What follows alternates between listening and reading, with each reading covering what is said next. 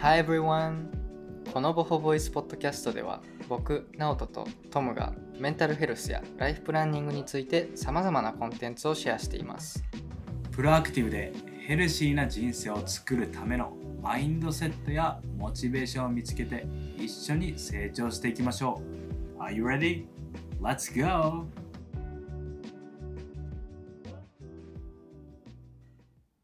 はい、皆さん、こんにちは、こんばんは。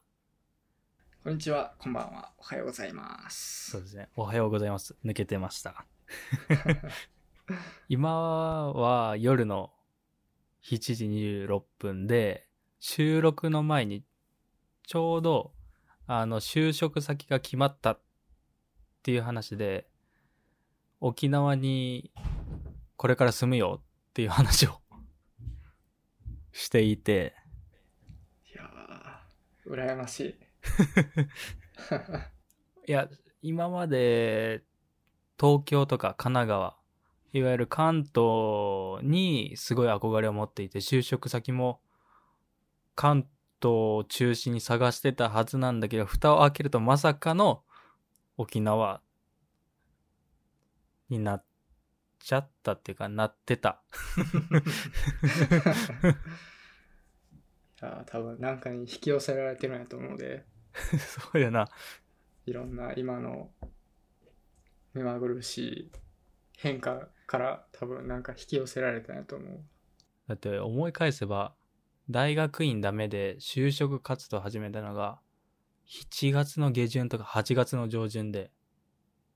この間や な。うんいや正直2ヶ月で終わるとは思ってなかったの。これから長い戦いになるなと思ったら、うん。まあ正直一瞬で時間は過ぎ去り、うん。沖縄行きがうん。ほぼ確定となって、うん。ちょっと不安だけどね。いや、でも、いい、いい不安やと思うよ。 初めてしたの沖縄に電車がないっていうのを。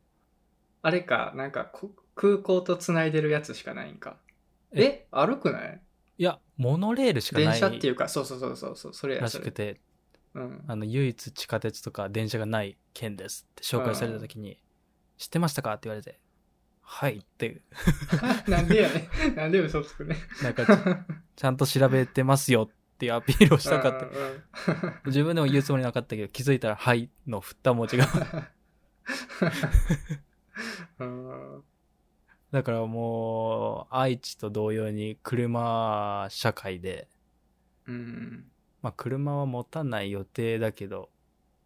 もしかしてそのうち持つかもしれないし。うん。っていう、まあ、沖縄行きが確定したっていう報告でした。。 いやー、いいね。めっちゃ、俺も嬉しい。なんいやか、もう最近沖縄、な、この間も言ってたけど、沖縄の、沖縄行くから沖縄のこと調べてるとか、うんうんうん。結構周りも仲いい人とかで沖縄めっちゃしょっちゅう行ってる人とか、うん、沖縄移住した人とか、それこそな、あの、この間の筋トレのエピソードで出てきた海斗っていう子も、そうやもねと。もと沖縄出身で、そう、なんかそういういろんな、なんかつながりがあって、これでまた沖縄言うたから、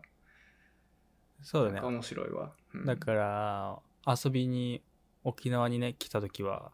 全然止めれるからさ。 ね、そんな報告がありまして。で、俺、最近さ、うん。あのー、5時起きを初めて、朝の、朝5時起きを初めて、いいね、いいね。そう。今までは7時起きでずっとやってたんやけど、うん。なんかいろいろ、なんか知らんけど、急に、まあいろいろ YouTube とか見てたけど、うん急にちょっとやろうかなと思って、3日ぐらいかけて5時に合わせていって、今、今は何、何日目くらいいやでも まだ1週間ぐらいやけどああ、 どう一週間やってみて。いやー、最高やね。いいでしょ最高や ね。そう、俺は7時間、7時間睡眠がちょうどいいぐらいやから、うん。いつも10時寝の5時起きをしてて、ちょうど起きるその5時過ぎっていうのがまだくギリ暗いんやんかそうだね。まだ。そうそれが嬉しい 嬉しい。これでこそ朝って感じになってきたなんかまあこれから朝日が昇りますよっ そていう感じはあるからね。めちゃくちゃ綺麗やしまあ空確かにね。そうだからこの間散歩しに行ったもん朝5時に起き早て、朝にそう散歩して最近いつもは家であの体動かしてんねんけど朝、うん。この間はちょっと空が綺麗すぎたから外に出て散歩してきたもん気持ちがいいね。それは。いやーめちゃくちゃ気持ちいいだからこれもちょっとまだ1週間ぐらいやけど続けていってこれでやっとちゃんとした朝方の仲間入りができるかなと思ってまだまだ4時 半までは全然早められるから。 そうやなうんいやーねこんな感じのちょっとキャッチアップをして今回は、えージャーナルの話、ね、第2回目というか前回僕が、えージャーナルの話どんな効果があるかとか喋ったんですけどそうその時にトマムが「ちょっと1ヶ月始めるわ」って言ってそうちょうどだ1ね。ヶ月ぐらい経ったんかなうん。そうそれで実際にね急にやってみや言うて1ヶ月続けてみた結果をちょっと報告してもらおうかなということでそうだね。まあもうこれに関してもうありのままうん話そうかなと思俺っていもて。これは事前になんか先に聞いたりしてないんで僕もありのままの、ね、返答をしていくんでそうだね。その前にまずジャーナルってなんなのかっていうのをうん軽くおおさらいというかうんうん説明をナオトにしてもらおうかなと。はいはい。ジャーナルっていうのは、まあ一番わかりやすいのは日記やね。うん。日本語に置き換えると。だからその一日にあった、えー振り返りとか、そういうことが、まあ一番わかりやすく大きくあると思うねんけど、まあ、海外では結構いろん種いろんな種類のジャーナルっていうのがあって、まあ、モーニング名前いろんな名前がついてるんやけどモーニングページとか、えーブレインダンプとかあとはバレットジャーナルとかやうん。そういういろんな種類のジャーナルがあってまあ別に決まりは特にないそう、うん、こういうの書きたいなって思ったらそういうバレットジャーナルとか調べたりして書いたりするけどまあ正直別に何書いてもいいと思う俺は。そうだね。その、うん、一日の振り返りとか自分の目標とか自分がなんか習慣づけたいこととかうん。ビジョンとかそういういろんなことを書いて頭に思ってることをねやっぱり文字にするとすごいはっきりなんやろなんとなく思ってることがすごいクリアになったりするし、うん。まあ、そういうのが一番大きいかな俺が思うのは。そうだね。まあ一言で簡単にジャーナルについてまとめると、カスタマイズができる日記うんでいいかなっていう、自分が書確きかたい内容とかうん要素に応じうんて自分なりにうんカスタマイズしていくっていうもので、うんうん前回以前直人にジャーナルの説明以前直人にジャーナルの説明をしてもらった際には自分はジャージャーナルを書いていなくてでなぜ始めようと思ったかそのきっかけというか理由が2つあってうん1つ目があのタイムマネジメントををしたくてうんうんその1日24時間っていうものは変わりがなくてその中でうんいかに時間を有効に使うかっていうよりも自分は無駄な時間を省きたいっていう思いが強うくんてうん以前のエピソードで自分がそのやる気がなくなった時はそのお昼の12時までうんうんうんうんまあ好きなことをするっていうもあのルールを作ってたんだけどどうしてもそれでも、うんあの YouTube 見見始めたら気づいたら夕方になってるとかゲームをしていたら深夜遅くになってたっていうことがあってあったそんなそうもう深夜になってたことあったそうず自分の欲というかそういうのを押し込み何押し殺しすぎてうんっていうのがあって、そういうダラダラと時間をすぐ過ごすのをうん解消したかったっていうのが一つ目、うんうんで二つ目がその一日ごとのタスクの設定をしていなくて長期的な目標は、うんうんうんはいはいはいあの何々をしたいいつまでにこれを達成するとかあったんだけどそれを逆算して日々一日ごとにどれだけの分量をやるのかとかどれだけ進めるのかっていう明確な目的がなかったからうんも明確な目標設定をしたいって思って始めたうんうんうんこれがこの2つが自分が始めたきっかけになりますもう一つは俺がおすすめしまくった ああそうだねもうはすごい熱いあ の熱量でもう人生変わるからっていうのを何度も聞いてポッドキャスト外でも熱弁してたかそうそうそうそうそうらまあ初めはなんだそのポッドキャストの話す内容のき一企画としてありかなと思って始めたうんだけどうん気づいたら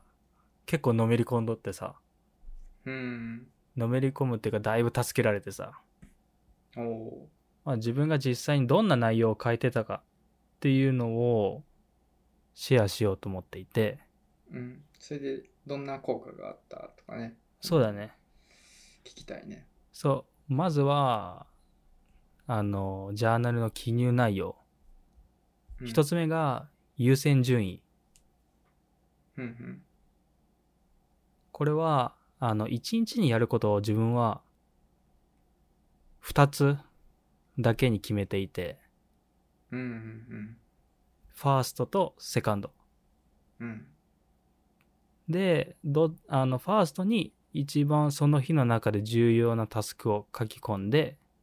うんセカンドにふ2つ目に重要な内容を書き込むとうんうんで基本的にその2つが終わったらもうあとの1日はもう自由に自分がやりたいように過ごすっていう風に決めて、初めは1から10とかもうその日にやりたいタスクをたくさん書いてたんだけどうんうんキリがなくてうんうんそうやなもう1日で終わらないし一つ終わったと、終わったとしてもまだこんだけあるっていう そんなに、うんあのやる気とかあとは体力が持たないっていうのがあったから うんもう一日二つだけに一しよう日、うん、一日二日とかやったらな頑張ったらできるけどああそうそうそうそう結そう局続く続かなくなるからなそういうのはでこのファーストとセカンドの次にもう一個マイトっていううん MIGHT のマイトうんうんこれはさっき言ったもう自分がやりたいことをここにたくさん書く。だからファーストうんうとんセカンドの内容が終わったら、このマイトって書いてあるやつを、まあ、好きなやつから取り組む。うんで、このマイトに書いてある内容は別に全部終わらなくてもいいっていう。うんうん時間があったら、もしくは気分が向いたらやろううんっていう項目。うんうんだから基本的には1日にやることは2つしかなくて、で、うん気分向いたらやる項目をざって書いておくっていうようにしたね。うんうんいやめっちゃいいな俺はもうそのこういうことを書いてたりすんねんけど俺うんはノーションの方でこういうのは管理してて、うんうんうん。で毎日のやることとかも俺も少なくしてその優先順位決めてやっててんけど、うん最近というかまあ夏ちょっと忙しくてほんまにわーってあったりしてちょっとそこがあやふやなってた部分があるからちょっと俺もまたちゃんと2個か3個ぐらいでやっていこうってうんうん気づかせてもらったわ 今。うんで、2つ目の記入内容は、1日の振り返り。うんこれは一日に何をしたのかっていうことを振り返るんだけど、具体的にどんなことを振り返るかっていうと、あの、その日一日の中で何か新しいこと挑戦したのかについて書く。うーん。だから何か挑戦っていうと大きく捉えがちだけどもう本当単純なことでもいいしとても簡単なことでもいいんだけど、例えば自分アルバイト終わってそのまま自宅に帰るんだけど一回だけアルバイト帰りにドンキで買い物してみたとかそういうのもいいんだよ日々何か新しいうんことをうんうんうんうんやるっていうのを目的化してこれにどんな意味があるかっていうのは分かんないけど日々何か挑戦してるっていうのがあの目により日々何かにかんちょ日々何かに挑戦してるっていうのが分かりやすいかなって新しいことを挑戦するっていうのは、うん先ほど言った簡単な出来事とかすぐ目に分かりやすいしうんだからそういうのも加えたし、あとはその日一日の中で自分が感謝する出来事を記入とか、例えばアルバイト先の先輩たちとなんかいろんな話ができたとか、今日の夜食べたサンマがとても美味しかったとか、うんうんまあ人だったり物だったり、なんか感謝することを書く。俺もやってる、それは。あ、やってるうん。I am grateful for something, something, something みたいなうんう感んうんじで。いろいろ書いてるわ。そう、それが二つ目の内容。うん。で、3つ目の内容、これめちゃくちゃおすすめっていうか、みんなにやってもらいたくて、あの、スクリーンタイムっていう項目があって、その1日の中で、例えば仕事とか勉強で使ったアプリとか、時間は省くんだけど、うん。 1日でどれだけの時間スマホを使ったのかっていうのを毎回書くようにしていて、うんうんうんうん。で自分の目標は1日1時間以内に抑えることがうん目標で、結局以前のエピソードでもちょっと触れたけどスマホを触ると俺はメンタルが下がる傾向があってうん。できるだけスマホを使わない生活に切り替えようっていう意味でこのスクリーンタイムっていう項目をうんうん入れてあ今日触りすぎちゃったなとかうんうん。あこの調子で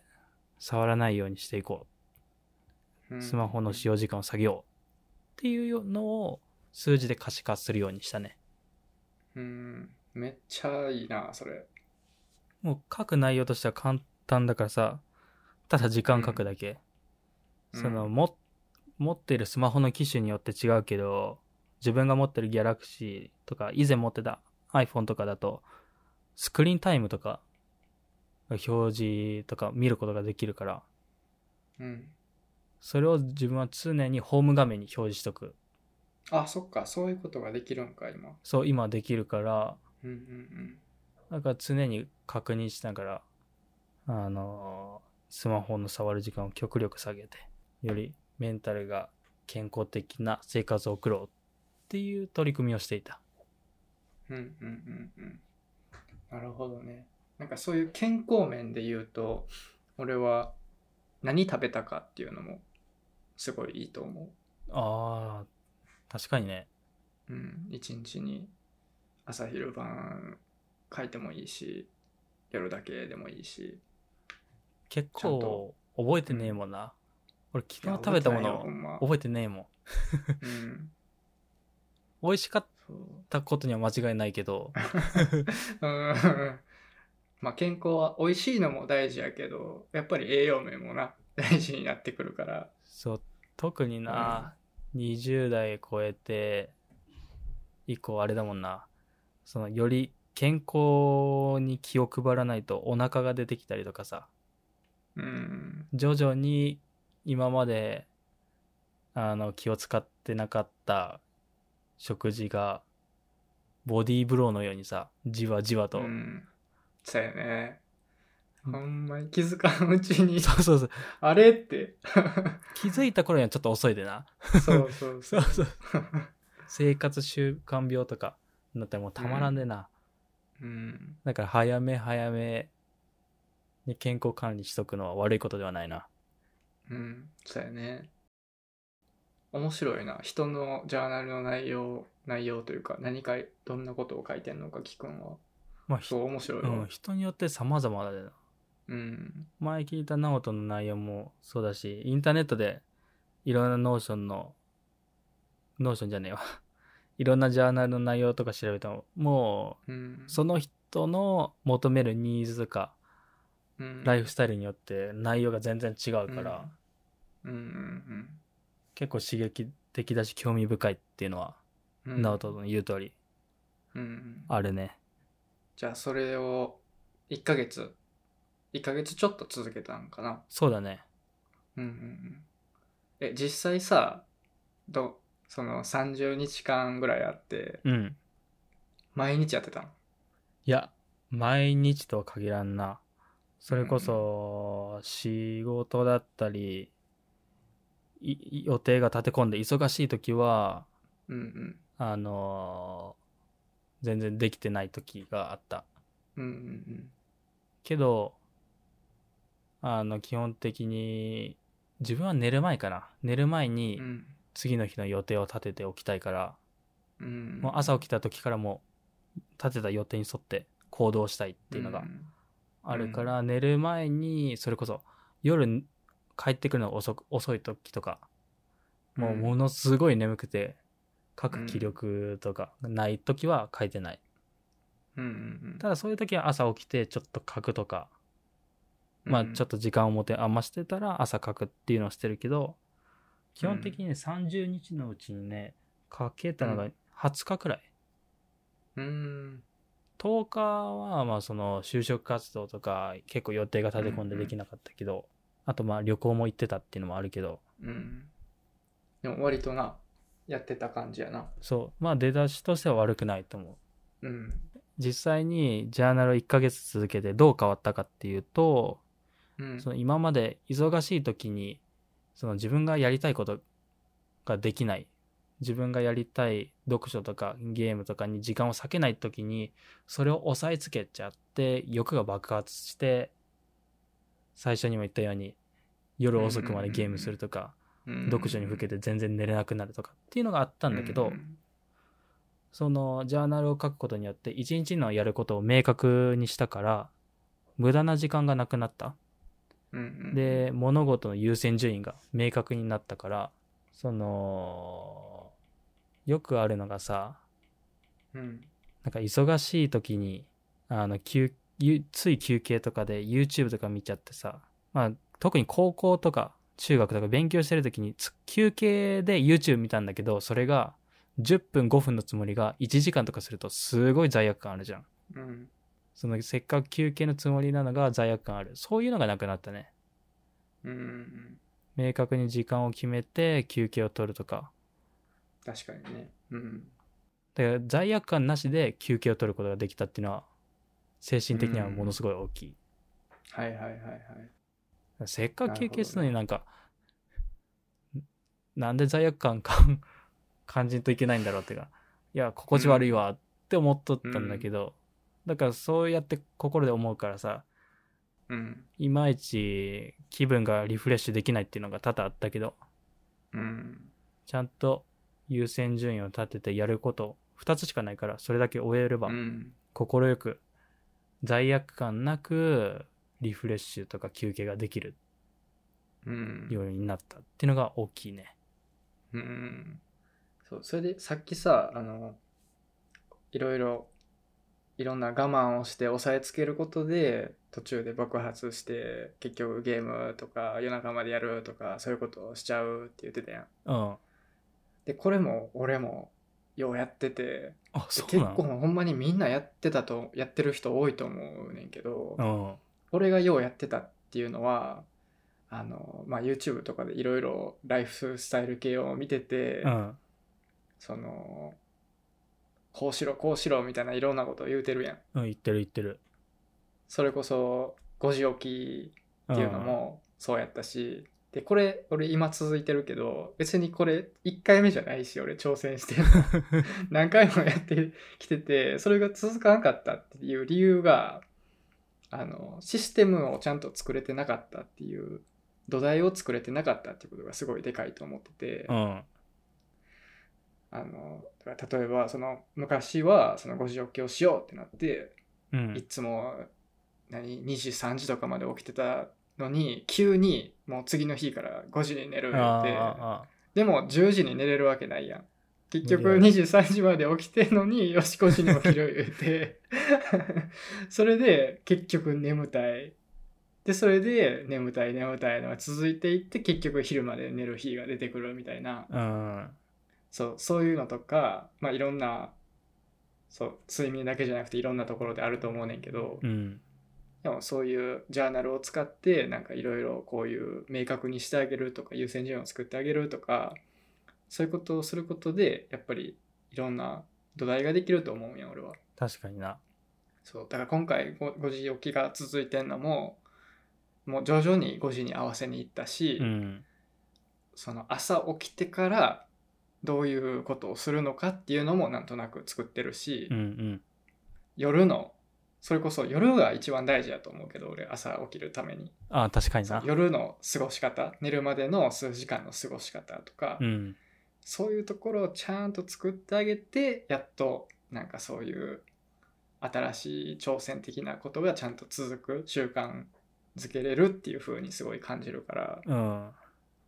だからジャーナルはそういう面でなんかすごい俺はいいと思うなんか すごい役立つなっていう風にさっきの話聞いてて思った、確かにそれはあるうん、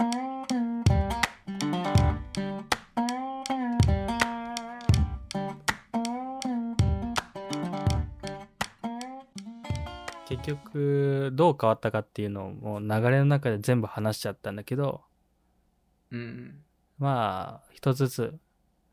明確に話すとしたら無駄な時間がなくなった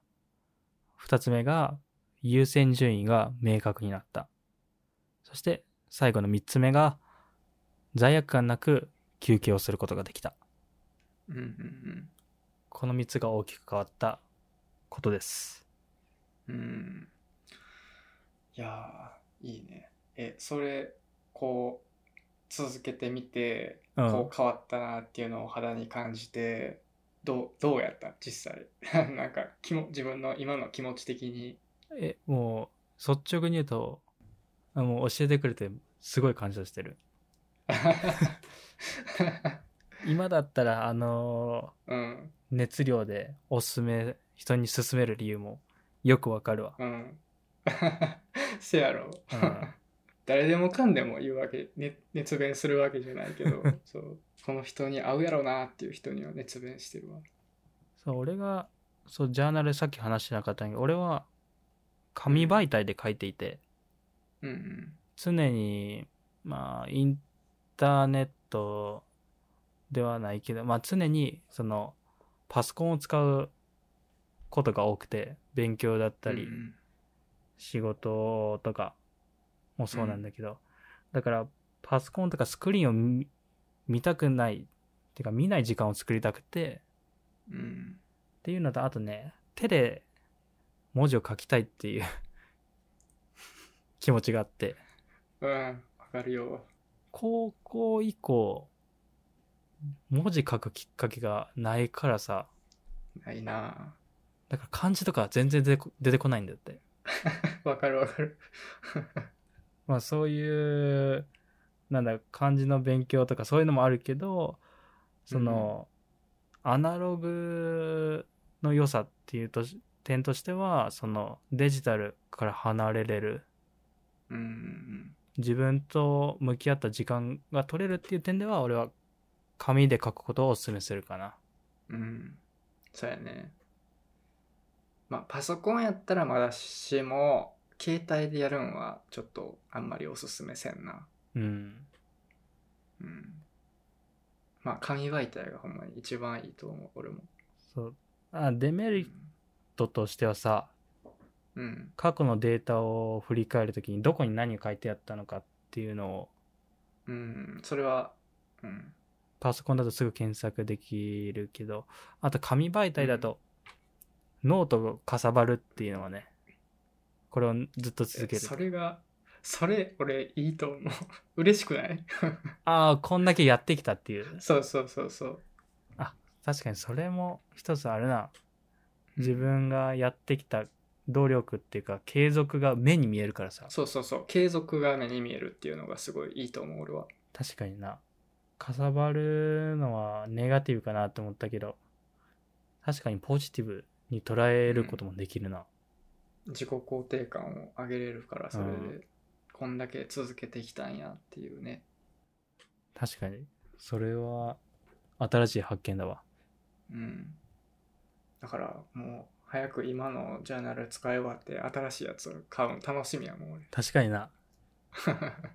俺も半分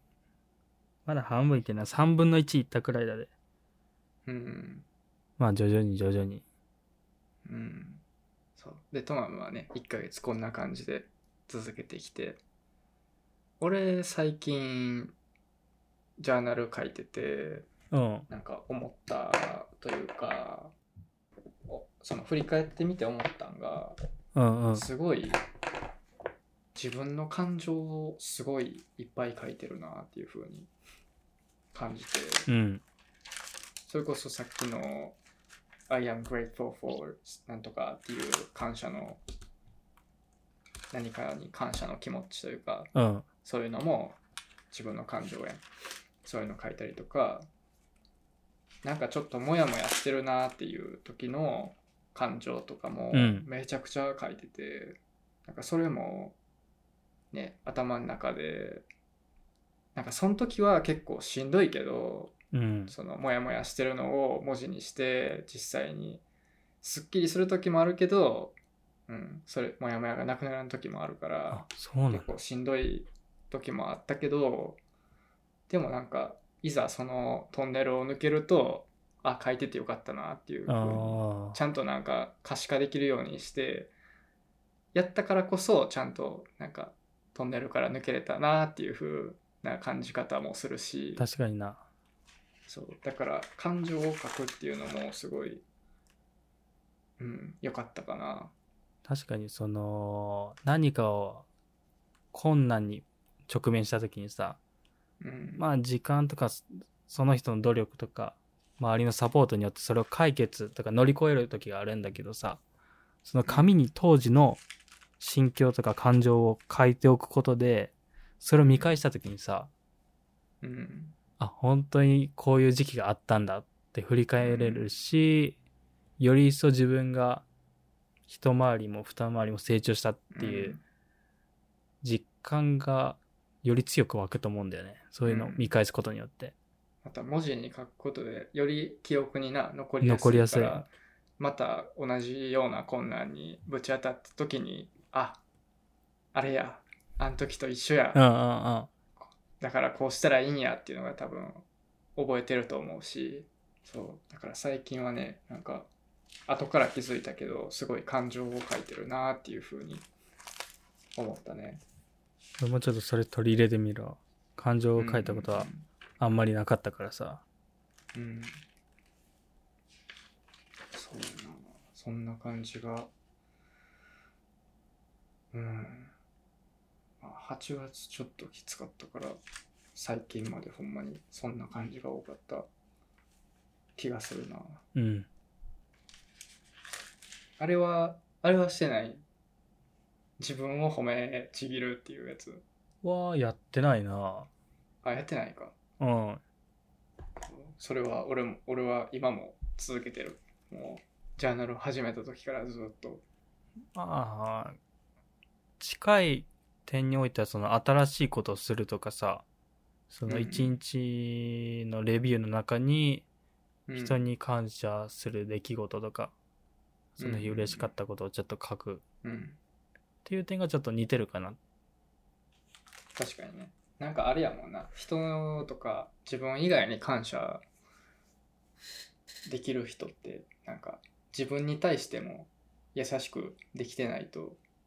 ああ、なんかすごい難しいと思うんやそれはあるな。そうだから確かにそういうのもねできその他者に感謝をできてるイコール自分にもできてるんじゃないかなって俺は思うからうん。確かにそれでもすごいいいなって思うなうんまあこんな感じかなそうやね。 1ヶ月1ヶ月チャレンジをしてみてジャーナルじゃあもう一回最後にちょっとちょっとジャーナルの良さを教えてよ俺に すぐ今、 ジャーナルの良さ を、うんえー今回1ヶ月ジャーナルチャレンジをしてみて、うん僕なりに、僕なりに、まあ、人生が変わったと。それはジャーナルの良さとしては、その自分と向き合える時間を取れる。うんうんそして自分の必要だと感じていることに合わせてそのジャーナルをカスタマイズできるのでよりジャーナルを通してより自分の深い理解をすることができるとはいはいはいそうやね考えているので、意外な自分の一面を発見する機会があったりうん自分に優しくなれたり、そういうのがあるので、うぜひジャーナルに挑戦してみてはいかがでしょう かちょっと、はい ありがとうございます ちょっとおすすめしたつもりだけどなちょっと弱かったなじゃあね今回はこんな感じかなそうやねね、エピソード10まで、はい、行きました。次はエピソード11ということで、まだね、ちょっと次何話すかは決まってないんですけど、はい。毎週月曜日に、毎週月曜日の6時かな。うん俺、そう、この間まで俺7時起きやったから7時にしてたけど、5時 起きにしだしたから、 6時そう、これからは月曜日の6時に出るんで、皆さん、Spotify、Apple Podcast とかに載ってるんで、ぜひ聞いてみてください。よよろしくお願いしますろしくお願いします。はい。では、えー次のエピソードでお会いしましょう。バイバイ。バイバイ最後まで聞いていただきありがとうございますこのエピソードがいいなと思った方はぜひ周りの友達に紹介したり SNS でシェアをお願いします Thank you so much for listening. We'll see you in the next episode. バイ